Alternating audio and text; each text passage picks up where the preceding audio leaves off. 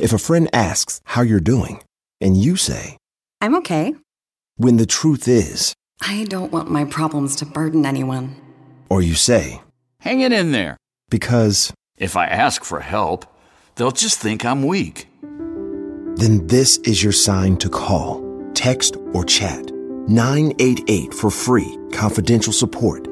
Anytime. You don't have to hide how you feel. One of the biggest news stories of the year, of the century, was the January 6th attack on our Capitol and the congressional investigation that followed. There were 10 public hearings in which the committee presented damning evidence showing that former President Trump not only riled up the crowd, but then sat back and watched as a violent crowd tried to steal an election. It was dramatic and it was revelatory and it was hugely compelling. But we now know, thanks to polling conducted by Monmouth University, that those January 6 hearings did not shift public opinion at all. About the same number of people would call it a riot. About the same amount of people would call it legitimate protest. In every way Monmouth polled, the numbers were basically the same before and after the January 6 hearings. Now, there are a lot of reasons why that might be the case, but a huge one, a reason that cannot be ignored, is this one. Fox News didn't cover the hearings. Every other major network did. Fox News ignored the January 6th committee hearings entirely. And not only did they ignore those hearings, but they actively pumped out content like this. If it wasn't an insurrection, then what was it? Special Operations uses the military deception tactic of a false flag abroad against the enemies of America. A false flag is any time you want to frame another group so that you can then take action against that group. It is my opinion that false flags have happened in this country, one of which may have been January 6th. Fox literally produced a 3-part documentary special, essentially painting the attack on the Capitol as a false flag operation by the left, despite no actual evidence that that was the case. Is it surprising, then, that so many millions of Americans still don't believe that President Trump was directly responsible for an insurrection? And then there's this, one of the other biggest news stories of the century, the COVID-19 pandemic. We now know quantifiably that more Republicans have died from COVID than Democrats. According to the Pew Research Center, the COVID death rate in all counties Biden won was 258 people per 100,000. In counties that Trump won, it was 326 people per 100,000. Obviously, there are a lot of factors there. QAnon and social media and general distrust of the government. But this certainly did not help. Hydroxychloroquine. You'd never heard of hydroxychloroquine before we mentioned it. I believe our focus on this drug has led directly to FDA emergency approval, which may save many lives, Tucker. Chloroquine, talk to me. We're talking about hydroxychloroquine. Hydroxychloroquine. Hydroxychloroquine. Chloroquine. Hydroxychloroquine. Hydroxychloroquine. Hydroxychloroquine. Hydroxychloroquine, of course, does not treat COVID-19. If you have a horse with worms, that's definitely what you want, but it is definitely not recommended for COVID. Fox News has been lying in ways that have materially shaped our political reality for years. 76% of Republicans believe there is an invasion taking place at our southern border. Only 5% of Republicans view climate change as a top issue facing our country. And maybe most importantly for the future of our democracy, 61% of Republicans still believe that Biden didn't legitimately win the 2020 election. 61%. Dominion came under heavy fire after allegations that their machines caused thousands of votes in one Michigan county to be switched from Donald Trump to Joe Biden. No, we're seeing willful blindness. They have adopted a position of willful blindness to this massive corruption across the country. And the Smartmatic software is in the DNA of every vote tabulating company's software and system. Yes, and it is more than just a willful blindness. This is people trying to blind us to what is going on. And the president's lawyers alleging that American votes in a presidential election are actually counted in a foreign country. These are serious allegations. But the media has no interest in any of this. But you and I do. You and I do. Media Matters counted 774 statements made by Fox News in the 2 weeks after the 2020 election was decided, ones claiming that the election was stolen. In that quarter, Fox News' parent company reported more than $4 billion in revenue. Their CEO, Lachlan Murdoch, commented at the time Fox News experienced record highs in the December quarter. Those 774 false statements about a stolen election, great for business. So how do we, as a society, fix this? How do we stop lies from infecting our political discourse when lying is quite literally profitable? For that, I think we should look to the recent history of another one of our nation's most prolific and serial liars. Sandy Hook, it's got inside job written all over it. Sandy Hook is a synthetic, completely fake, with actors, in my view, manufactured. All I know is the official story of Sandy Hook has more holes in it than Swiss cheese. For a decade, the far-right conspiracy theorist / media personality Alex Jones has been saying that the Sandy Hook massacre did not actually happen. 26 people died in that Connecticut school shooting in 2012. 20 of them were first graders. Jones's lies were ridiculous. They were outlandish. They were hurtful. But he had a platform, and people believed him. And those people made the lives of those Sandy Hook parents, parents who had already lost their children in a tragedy. Those people who listened to Alex Jones made the Sandy Hook parents' lives an absolute hell. So the parents sued. And this fall, in 2 defamation and damages suits, those parents won more than $1 billion in damages from Mr. Jones. It is not a silver bullet. It may not be enough to take Jones's media empire even off the air, but it will certainly hurt. And it might make Alex Jones pause before he spins another web of very dangerous deception. Now, today, Fox News chairman Rupert Murdoch was questioned under oath in a $1.6 billion defamation case. The lawsuit is between a voting machine company called Dominion and Fox News. Dominion alleges that Fox knowingly lied, pushing a conspiracy theory that Dominion's perfectly fine voting machines were somehow flipping votes from Trump to Biden. And the key word here is knowingly. Dominion has to prove that not only was Fox News lying, but that Fox News knew it was lying. And on that front, even before Rupert Murdoch's deposition today, it sort of seems like Dominion may have Fox dead to rights. Let's watch that Sean Hannity clip one more time. Dominion came under heavy fire after allegations that their machines caused thousands of votes in one Michigan county to be switched from Donald Trump to Joe Biden. That is what Fox News host Sean Hannity was saying on his very popular national television show after the election. Here is what Sean Hannity said about the Dominion voting machine conspiracy theory in his deposition under oath as part of this lawsuit. Quote, "I did not believe it for 1 second." The New York Times reported that back in December, a lawyer for Dominion said that not a single Fox witness so far had produced anything supporting the various false claims about Dominion that were uttered repeatedly on the network. The lawyer continued, many of the highest-ranking Fox people, including Tucker Carlson and the executive who oversees primetime news, many of the highest-ranking Fox people have admitted under oath that they never believed the Dominion lies. All of those depositions are still under seal. Both sides in that case, Fox and Dominion, have requested to skip a trial entirely and just have the judge decide based on the facts they have already presented. So we might never see those depositions. But there remains a very real possibility here that Fox News could finally be paying a lot for its lies. Joining us now are Jeremy Peters, New York Times media reporter and an MSNBC contributor, and David Plouffe, former White House senior advisor under President Obama. Thank you guys both for being here with me as we try and unpack what I think has been one of the most dangerous forces in American politics, the rise of Fox News. Jeremy, where does this lawsuit stand? Just from that Sean Hannity quote that he's saying boldly, I did not believe those lies. I mean, how does Dominion's case stand as you see it? It's one of the strongest defamation lawsuits that First Amendment scholars will tell you has ever been compiled against a major media organization. It's an extraordinary case because you don't, as you laid out perfectly well, Fox is an extraordinarily powerful entity. It's a cultural force as well as a political force as well as a media force. And it's an identity to the people who watch it.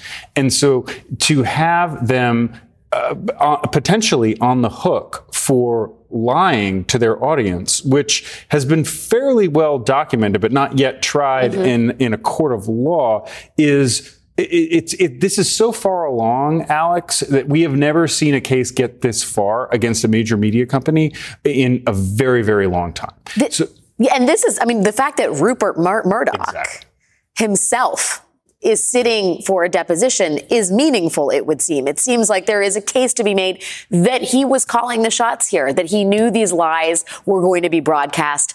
And indeed, he wanted them to be. Well, it's so meaningful that typically you would see companies like Fox settling these cases before the chairman is ever deposed. The fact that he sat for 2 days of depositions tells you how far along this case is and what kind of evidence Dominion has amassed against Fox. To give you an idea of how serious it is, Sean Hannity has been back for 2 depositions. The first one wasn't enough. Dominion uncovered more evidence of his possible knowing that they were spreading falsehoods on the air. Jeanine Pirro also has been back for a second deposition. Suzanne Scott, the CEO of Fox News, was also called back for a second deposition, but ultimately that didn't happen. So over the course of this case, Dominion has uncovered more and more text messages and emails showing that people at Fox knew what they were putting on the air probably wasn't true, but did so anyway. And that's the kind of evidence that a jury will look at and ultimately decide if they should pay $1.6 billion. David, from a political perspective, as someone who knows well what it is like to be on a presidential campaign and what work goes into being in a White House and how important information is in this landscape, what is the meaning of Fox News to someone who works in Democratic politics? Well, Alex, I'm not sure there's been anything more dangerous or devastating to American democracy, the fight against climate change, and Fox News over the last 30 years. And in fact, Rupert Murdoch has kind of rained terror and devastation on 3 continents. So it's an enormously important, it's not just who wins or loses a certain election cycle. Over a course of decades now, Fox and Rupert Murdoch here in the United States and in Australia and the UK have really done tremendous damage. I do think there's already been an effect, though. So if you look at the 2022 election, which I think by any reasonable measure was a disaster for Republicans, even though they narrowly won the House, you didn't see the same, other than Kerry Lake, and I think Fox was careful about how they covered that, you didn't see the same playbook that you saw in 20. And I think in part, it's because the lawyers are concerned about these cases. And so, I think there was a brushback pitch. Now, ultimately, if they have to pay big damages here, this could be an important part of securing democracy, because without Fox, and of course, Fox is like the Pied Piper, the Sinclair stations, other online outlets, they all follow, right? So if Fox is not calling the play that we're going to challenge the election and say it was stolen, then I think there's less oxygen. So this could not be more important to, I think, the really still ripe question of whether we're going to remain a democracy. Yeah. And to follow on that, David, I mean, I think a lot of people will say, oh, it's not just Fox. It's not all laid at Fox's doorstep, which is absolutely accurate. There is the internet. There are spin-off conservative media networks that are loosely based in fact at all. But the reality is that, Fox has a seat at the White House briefing room. Fox is still seen by much of the country as a mainstream news outlet. It is on in airports. It is on in sports bars. It is on in hotels. And that is very different than One America News Network and its other related spin-offs. That's very different from even the Alex Jones hour of whatever you want to call it. And I think, when you are in a White House, when you are trying to get a message across, getting Fox News to carry your news, your information, is critical to reaching a part of the country, isn't it? Is it not? Oh, there's no question. Alex, like you, I've studied this very carefully. So Fox obviously has its original audience. It's obviously got then even a bigger audience when people share that content across their social media networks. But Fox is the coach. OK, so when Fox latches onto a storyline, to a narrative, that trickles down. So whether it's OAN or Breitbart or the Sinclair stations or talk radio, they're going to follow. So when Fox says, this is what we're going to do, gang, that's what they do. So it's an entire ecosystem of disinformation that they control. And we've really seen nothing like it in America, certainly in terms of its import. And those numbers you showed were really important, which is they haven't, declined that much, what I guess you take as a positive in terms of people's reaction to January 6th. But there's no doubt the Fox effect has sort of kept a ceiling on that, unfortunately. You'd like to see those numbers creeping up to 70-80% in terms of people correctly talking about what January 6th was. So you're absolutely right. You can't just look at Fox. They are at the top of the pyramid, and they basically, all the sewage flows down from them and it gets picked up by other outlets. Jeremy, you were nodding your head in agreement when David was talking about a more cautious approach on Fox to the 2020 elections and election denialism. Mm-hmm. Can you elaborate on that head nodding? Do you think that they're trying to, that this lawsuit is having a chilling effect on the otherwise uncensored spouting of lies? Well, let's not forget where this whole episode started, right? Fox actually did the right thing and told its audience the truth on election night in 2020, is that Joe Biden won Arizona.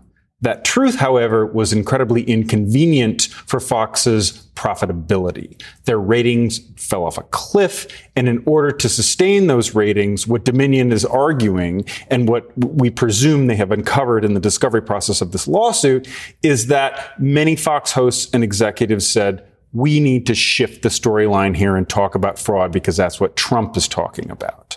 So what ended up happening was they're now overcorrecting for that initial those falsehoods that they allowed Rudy Giuliani, they allowed Cindy Powell, all these people to come on the air and say just like completely irrational, phony things.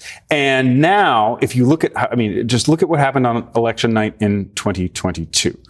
Fox was the slowest to call many races. Initially, they would have been, when Roger Ailes was running that network, they were the first because they knew that that was what their audience wanted. Now, they're not so sure. They were very careful. They were the slowest to call the House of Representatives for Republicans, or rather the Senate for the Democrats. Because that was not exactly what their audience wanted. One more to you, David, in terms of, the deleterious effect Fox has beyond the misinformation and the disinformation, the active spreading of lies. There is a tendency to champion autocrats. Tucker Carlson took his show to Hungary and interviewed Viktor Orban. There are more subtle and perfectly legal ways in which they champion forces that are decidedly anti-democratic. And my question to you is, as long as that sort of that strain of politics is successful, and it keeps on being something that Fox can legally do, what recourse is there for the rest of the country? It's a great question, Alex. So, I think not the entire network and certainly not 24 hours a day, but certainly some of their evening hours. You do feel like some of those personalities would love to be state-sponsored media in an autocratic regime. They not just they admire some of these other leaders in these other systems. So I think what it's going to take is in primaries, the Republican presidential primary being the big one in front of us, but over the next two election cycles, let's say, you see more Republicans for Congress, for governor, for secretary of state, for president, being able to win without embracing basically this anti-democracy, pro-autocracy, argument. Now, that's hard to do when the biggest megaphone continues to shout that from the rooftop, that in fact, there's something to admire about autocracies, that our democracy is deeply flawed, that things like replacement theory, it's almost like the white power hour sometimes on that network. That's a big concern, but I've always believed that's what it's going to take. I will feel certainly better about, our democracy when you begin to see more Republicans who basically are deeply conservative, don't agree with Democrats on hardly any issues, but basically are more institutionalist win. That may seem like a fairy tale, but I do think you may see some Republican primary voters this time and certainly in 26 say, hey, the other crowd's not doing too well in general elections. And it doesn't take that many voters to change that. But that's what it's going to take, because I don't think Fox is going to change their tune at all. The people will have to lead the network to the truth. New York Times media reporter Jeremy Peters and former White House senior advisor under President Obama, David Plouffe. Thank you guys both for your time tonight. Really appreciate it. We have much more ahead this hour. Remember back in 2015 when evangelical leaders laid their hands on Donald Trump and prayed for him to be elected president. This time it looks like some of them are now taking a hands-off approach. Yes, that is a pun. Also, as the right wing celebrates the success of its decades-long campaign to take away a fundamental right, the left is now employing a brand new legal strategy to fight back. That's next.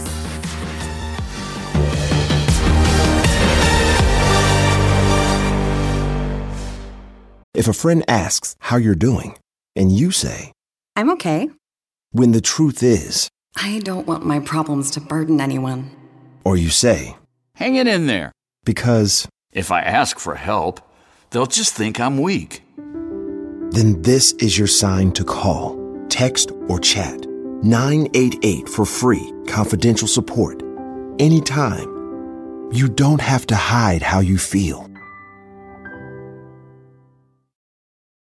Whether you're a morning person or a bedtime procrastinator, everyone deserves a mattress that works for their style. And you'll find the best mattress for you at Ashley. The new Temper-Adapt collection at Ashley brings you one-of-a-kind body-conforming technology, making every sleep tailored to be your best. The collection also features cool-to-the-touch covers and motion absorption to help minimize sleep disruptions from partners, pets, or kids. Shop the all-new Temper-Adapt collection at Ashley in-store or online at ashley.com. Ashley, for the love of home.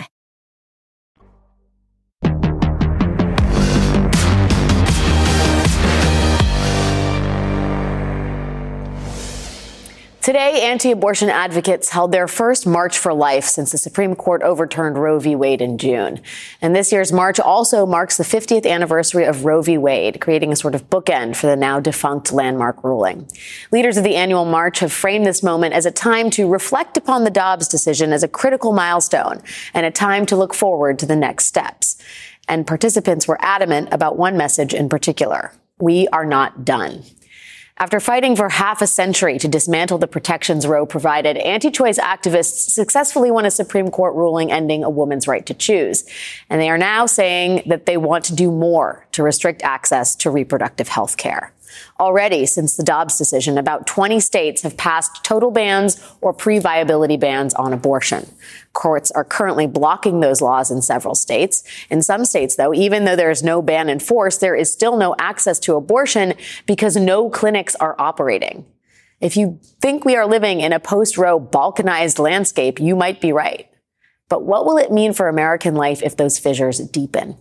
Anti-abortion advocates would like to see a federal ban like the one Senator Lindsey Graham introduced in September.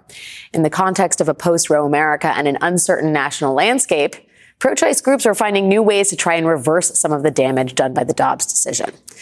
This week, a group of religious leaders filed a religious freedom lawsuit opposing Missouri's abortion ban. The groups claim that lawmakers who invoked their own religious beliefs while drafting the bill, that they violated religious freedom provisions in the state constitution. For 50 years, the anti-abortion movement has been finding creative ways to stifle access to the medical procedure. And now the other side is fighting back with its own very novel strategy. Joining us now is Nancy Northrup, president and CEO of the Center for Reproductive Rights. Nancy, thanks for being here. Absolutely. It's a hard day to think about Roe. I think it's probably always a hard day, but especially in the context of the last year. The Missouri lawsuit is different, and people seem to be very excited about the possibility of this in terms of clawing some rights back for women who've lost an essential freedom. How do you see the lawsuit? Well, before we talk about the Missouri lawsuit, let's just start, because we are at this precipice of the Roe anniversary, with the fact that this is the first time in 50 years where women do not have the right to make decisions in 12 states where abortion is totally banned under threat of criminal prosecution. And so I'm sitting here at this Roe anniversary thinking about some things that are quite chilling, mm-hmm. which we have to pay attention to, but some things that are, in fact, heartening. And I think the lawsuit filed in Missouri is one of those things. We are seeing states find protections for reproductive rights that didn't exist before. So I think it's an interesting lawsuit. They are suing under the state constitution, mm-hmm. which is what we've been doing in a lot of places across the country. And they're saying that Missouri basically has established religion, and that the state constitution's bar against establishing religion means that their abortion ban must fall. It's religious leaders saying you are bringing religion into the state where none should exist, basically arguing separation of church and state. That's right. What about the national ban? I mean, when Lindsey Graham first proposed it, it was met with the room was not that filled with applause, shall we say. Other Republicans thought that it was best decided on the state level, including Senate Minority Leader Mitch McConnell. Do you think there is a chance that Republicans actually move forward with this in Congress? Oh, I would not underestimate anything that might happen with respect to a national ban. I mean, the thing that is chilling, that is on my mind is the fact that this is not the end. They've made it clear that it's not the end. A nationwide ban is what they are going for. And one of the ways, yes, introducing in Congress, they don't have the votes there right now. The president would veto anything, but there's trying to block access to Medicaid, to medical abortion across the country. So a lawsuit was filed in Texas, which seeks to reverse the decision that the FDA made in 2000, approving medication abortion, that's the abortion pills. And they want to try to ban that nationwide, which would mean in California, in New York. And medication abortion is the way that more than half the women get their abortions in America today. I was going to ask, that seems to be the procedure that many women, especially in states where there is no access to reproductive choice, that is how they are exerting their own bodily autonomy. Do you have a sense of the increase in medication abortions in a post-Dobbs landscape? Well, I think we don't have all the numbers yet. It was already more than half before the Dobbs decision. And in states where there isn't access to abortion and people without the means to get out of the state have to take care of themselves in the state. So I think we're going to get the data on what's happening, but the attempts to try to block medication abortion nationwide should be attended to. And that lawsuit is going on right now in the state of Texas. I just wonder, I mean, you know, I put nothing past the House Republican caucus, but the fact that they started off the Congress with abortion measures that were not federal bans, they were inventions for problems that don't exist, but they had the word abortion in them. And it seemed like they were trying to placate the hardliners in the pro-life movement. Is there anything that can be done short of a cold bucket of water at the polls that you think could dissuade Republicans in the House from trying to move forward on a federal ban? Well, I mean, I think we are beginning to see how much the fact that the voters have been so clear. We've always known that the vast majority of Americans support the right to access abortion care. And we saw it at the polls, of course, again and again, since Dobbs was overturned. We saw it in Kansas. We saw it in Kentucky. We saw it in Michigan. We saw it throughout the country. And so I think that is going to have some mitigating effect. But the reality is we need to get the rights back. Yeah. And that's what we're working so hard on in these strategies to get state constitutions to recognize the right to reproductive autonomy, and we have that now in Michigan, California, and Vermont. That language didn't exist before in any constitution. Yes. Reproductive autonomy and reproductive freedom is now the language in those states' constitutions, and also doing it through the courts. South Carolina Supreme Court just recently recognized the right to abortion in South Carolina under its constitution and its right to privacy. So two steps backwards and some certain number of steps forward, in a sense, because some of these rights have finally been enshrined. They're not zombie laws from the late 1800s and 1930s. That absolutely. I think in the end of the day, they're going to rue the day that they reverse Roe versus Wade because the rights are going to be stronger. Waking a sleeping giant. Nancy Northrup, president and CEO of the Center for Reproductive Rights. Thanks so much for joining me tonight, Nancy. Thank you. We have a lot more for you this evening. President Biden hit the halfway point of his presidential term today, and there was cake in the White House. But what was the message written in the icing? Plus, the guy who wants to replace President Biden in the Oval Office is facing some defections in a party he once controlled. Is there such thing as a post-Trump Republican Party? We'll have more on that coming up next.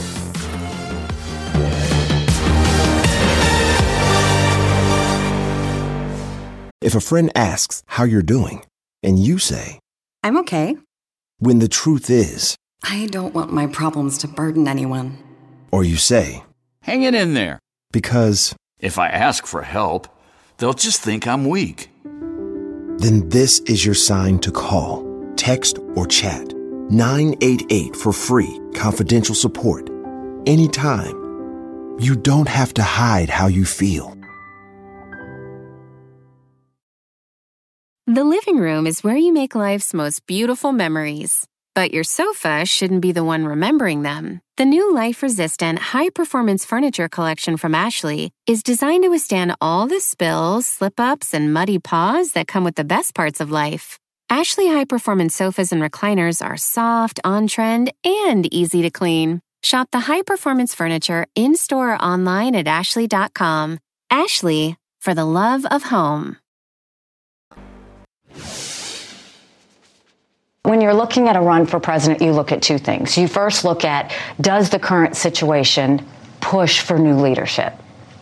The second question is, am I that person that could be that new leader? Yes, we need to go in a new direction. And can I be that leader? Yes, I think I can be that leader.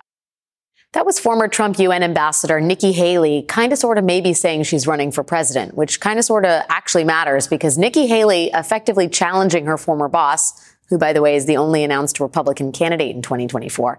That is evidence that Donald Trump's hold over the GOP may finally be starting to slip. Maybe. Today, both the New York Times and the Washington Post are out with new stories about Trump's growing rift with the evangelical movement that once supported him. That, while an influential Texas-based pastor told the Washington Post this week, the most conservative evangelicals I know are in favor of Ron DeSantis for president. And inside the Republican Party itself, a war has broken out between the current Trump-backed leadership and conservatives looking for a new direction. RNC Chair Ronna McDaniel, who has Trump's backing, is currently facing a surprisingly aggressive challenge for her job from a former Trump lawyer who has the backing of diehard conservatives, including Tucker Carlson and Matt Gaetz. It appears that the coalition Trump cultivated and road to power no longer seems as tethered to him as the 2024 campaign season gets underway. Joining us now to talk about all this is Tim Miller, writer for The Bulwark and an MSNBC political analyst. Tim, I'm so happy to see you and hear all the answers you have to give me about this most pressing question. It is an age-old question, but it has new urgency. Does Donald Trump still command fear within the Republican Party? Hey, Alex, it's just so good to be with you to start. Happy Friday. Yeah, he commands a little bit of fear.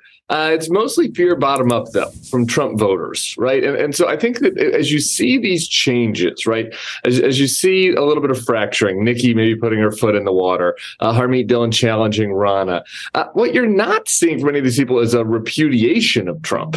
You know, it's more of a commentary about, oh, we love Mr. Trump. We love Mr. Trump's voters. We think he did great, but, you know, we might need to move on in a new direction to help trying to win. Now, that's a meaningful difference from where the party was 6 months ago, but it is not a move away from, you know, the MAGA movement that Trump started. It's not a move away from the Trump voters. It's, if anything, it's doubling down on reaching those people. I mean, look, this RNC chair's race has been taking place on Steve Bannon's podcast, which was the leading podcast of the insurrection. Stop the Steal movement. Ronna McDaniel was on that today. Harmeet's been on it a bunch, and that's where they're arguing. Those are the people who listen to that is who they're speaking to. You know, none of that is a repudiation of Trump or a sense that people, you know, want to move away from him in any meaningful way. They just might not want him to be the standard bearer. Yeah, I think that there's a big distinction to be drawn between Trumpism and MAGAism, which seems very much in full flower, and Trump himself, who seems potentially a little bit bruised since his first entrance onto the national stage, or at least ripe for minimization, shall we say. It seems to me that the sort of potential leading contenders for the nomination, and I say that with a big asterisk because I still think Donald Trump is a front runner, have found pieces of Trump's message that they want to co-opt, right? Like Mike Pence is going for religion, which granted wasn't something that Trump necessarily had all these bona fides in, but the evangelical base was with him at the end in 2016. Pence is going for that. Ron DeSantis is going for the culture warrior stuff, whether that's anti-vax or the CRT stuff, all of his stuff on LGBTQ, trans community marginalization. Nikki Haley is trying to bring us back to the America as a global power, the sort of foreign policy piece that Trump largely abdicated on, but was a core part of the America First message in its first iteration. Do you think there's one part of this puzzle where Trump is weakest, where he is most, I think, vulnerable to an outsider to come and take the mantle away from him? Yeah, I think he's most vulnerable in two areas. One is just success, efficacy. particularly on things like immigration, right? I think it'd be very easy for someone like a Ron DeSantis to come in and say, hey, look at all the things that we did in Florida. You know, the viewers here might be grossed out by many of those policies. The Stop Woke Act, Don't Be So Gay, but I implemented them. I got them done. You said you were going to build the wall and make Mexico pay for it. There's no wall. Mexico didn't pay, right? So I think that there's an efficacy argument, particularly in the area of immigration, where Trump is vulnerable. And then I think COVID is the other area where he's vulnerable. I think it's an open question whether in 2023 that will still be an animating issue. But let me tell you, Alex, I went down to the Turning Point USA Charlie Kirk's group conference to cover that right before Christmas. And every speaker was talking about attacking the Democrats on COVID, attacking Fauci, talking about prosecuting Fauci. And I think Trump, both on, you know, Operation Warp Speed, which was maybe the best thing he did, speeding up the vaccine, and on, you know, kind of going along with some of the lockdowns and some of the COVID mitigation efforts, I think that this might seem like we're in the upside down, that's where he would be vulnerable, but that might be where he's the most vulnerable, as that he could get kind of positioned as, oh, you went in with the establishment, with the medical establishment and the elites, when Ron DeSantis, for example, zagged the other direction and listened to the people and what the MAGA voter wanted. Wow. From the man who was advocating hydroxychloroquine, he's now too mainstream for the GOP. Trump's rift with the evangelicals seems to be born over his suggestion, and I think this is not incorrect, that abortion was not a great issue for Republican candidates in the 2022 midterms. Evangelicals do not like hearing that. They would like to press for a national ban. They are very, very pro-life in an absolutist sense of the word. At the end of the day, evangelicals don't like Trump, but they abide him. Is there any chance that they do something differently than they did in 2016? He wasn't their chosen candidate, but they eventually circled up and got on board. Do you think something different happens in 2024 if Trump is close to being the nominee? Maybe.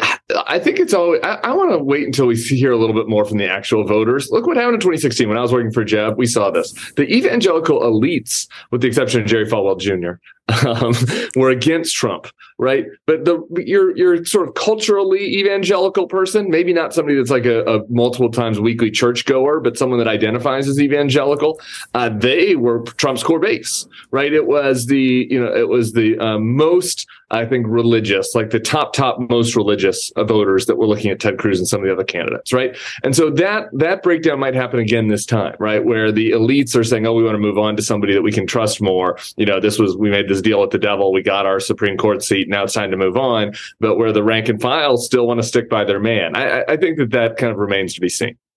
Tim Miller always has the answers. Writer for The Bulwark and MSNBC political analyst. Buddy, it's great to see you. Thanks for your time tonight. You too, Alex. Coming up, President Biden's second anniversary in office. A lot of things have happened since January 20th, 2021. The New York Times chief White House correspondent Peter Baker joins us next. Stay with us.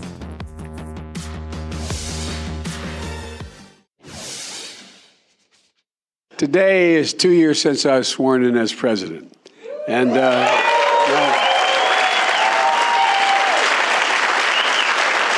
with your help, we've gotten a lot done. That was President Biden this afternoon, commemorating the 2-year anniversary of his inauguration and touting his administration's accomplishments, like the lowest unemployment rate in 50 years and historic job growth. In the first 2 months of his presidency, while COVID raged across the country, Biden signed into law the $1.9 trillion American Rescue Plan. This summer, the administration passed the Inflation Reduction Act, which is President Biden's massive and signature bill that invested hundreds of billions of dollars in climate change and health care and fighting inflation, and set a corporate minimum tax rate. Biden signed into law the first kind of gun reform legislation we've seen in decades. He also signed into law the bipartisan infrastructure bill and the Respect for Marriage Act. And, of course, President Biden also nominated the first black woman to the Supreme Court, Justice Ketanji Brown Jackson. But as Biden marked his 2-year anniversary today, there were storm clouds in the form of the classified documents investigation. Today, the New York Times published a new report on the 68 days between the first discovery of the documents and when the public learned the news. Here it is. The handling of the documents case has eroded his capacity to claim the high road against Mr. Trump, while also raising questions about his team's ability to navigate Republican attacks from Capitol Hill. Joining us now is Peter Baker, chief White House correspondent to The New York Times and one of the reporters bylined on this very piece. Peter, thanks for joining me tonight. Tell me a little bit about how complicating the document scandal has been in terms of how the White House sees its agenda writ large, because they have accomplished so very much. 2 years of landmark legislation, big achievements on a number of fronts. Is this but a passing storm, or do they really seriously think this is shaping public opinion? Well, at the White House, they would tell you this is not that big a deal, at least politically. The people outside the Beltway are not going to pay that much attention to it. That's this obsession of us and the media and the political chattering class. That's their thinking at the moment. But what it does, I think, is actually sort of let Trump off the mat. And to the extent that they had an opportunity to criticize President Trump over his handling of the documents that were found at Mar-a-Lago, even though the cases are remarkably different in terms of some of the details, they've sort of lost that high ground. That's not going to be something that you're going to hear Democrats bringing up against Trump, except to say that there's a distinction between what Trump did and what Biden did, which is not exactly an easy argument to make, even if the facts may be, again, significantly different. So they've lost that opportunity they had. I think that's an important point for them. But, you know, in terms of whether they face any actual threat from the special counsel, nobody wants a special counsel. If you're a president, you never know where they can lead. It can be distracting. It can, you know, take people out of their comfort zone. They have to get lawyers. None of that is a good thing for a White House. There's no indication that it necessarily will lead to anything serious legally, in the sense that so far what we know is, at least according to the information that's come out, is that they responded quickly once they discovered these documents. They gave them back to the archives right away. There's no indication, unlike Trump, that they tried to resist. They didn't defy a subpoena the way Trump seems to have done. And so legally, they may not be in that big a jeopardy. But it's not a good thing, obviously, when you have a special counsel. Peter, you know, a lot of people have said the Biden White House attitude towards Republicans has been markedly pugnacious, especially given the fact that this was the president who was going to unite the country. He has basically turned a page on that, starting last year when he talked in advance of the midterms about MAGA Republicans and allied them with sort of fascistic actors through history. Do you think the sort of newly pugnacious White House is evidence of an emboldened White House? Do you think it's a political strategy? I mean, what do you make of their stance towards Kevin McCarthy, the debacle of a speaker's election, their really firm stance on debt ceiling negotiations? This just feels like a White House that is not pulling any punches, as it were. Well, it's not pulling any punches, but I think it's because it sees a lot of punches coming its way, right? I mean, they have a new Republican House that has made clear that the price of admission for Speaker McCarthy to get into that office was to be as oppositional as possible to the Biden White House, even on things like a debt ceiling and spending bills that are required to keep the government open. In other words, they're not going to be looking for deals. This Republican majority in the House is not interested in finding common ground. And in that sense, the White House is trying to make a distinction between McCarthy on the one side and McConnell on the other, right? In the Senate, Mitch McConnell is obviously not exactly a friend of this White House, but from time to time is willing to strike bipartisan deals where he sees an advantage in doing so. And you saw President Biden go down to Kentucky standing side by side with Mitch McConnell a week or so ago to dedicate the opening or the project of a new bridge repair down there, to emphasize what bipartisanship can get done in the form of the infrastructure bill that passed in 2021. So I think you're going to see them play two different strategies here: oppositional against the Republicans in the House, looking for deals with Republicans in the Senate, and see if they can make the Republicans their own worst enemy. It's an interesting role for Mitch McConnell to be live trolling his Republican counterpart in the House as he's fighting for his life in a speaker's election. Just a shocking set of visuals. Peter Baker, chief White House correspondent for The New York Times. It's always great to see you, Peter. Thanks for your time tonight. Thank you very much. We'll be right back. We have a quick correction. Earlier in the show, we mentioned Fox News pushing hydroxychloroquine as a COVID cure, and I called it a horse medication. Unlike Fox News, we wanted to quickly correct the record about the proper use for hydroxychloroquine. It is primarily treating malaria, also rheumatoid arthritis and lupus. It is still not a COVID cure, though.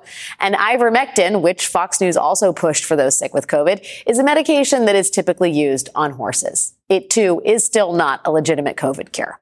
Apologies to all, especially the horses. That does it for us tonight. I'll see you here on Tuesday. If a friend asks how you're doing, and you say, I'm okay, when the truth is, I don't want my problems to burden anyone. Or you say, hang it in there, because if I ask for help, they'll just think I'm weak.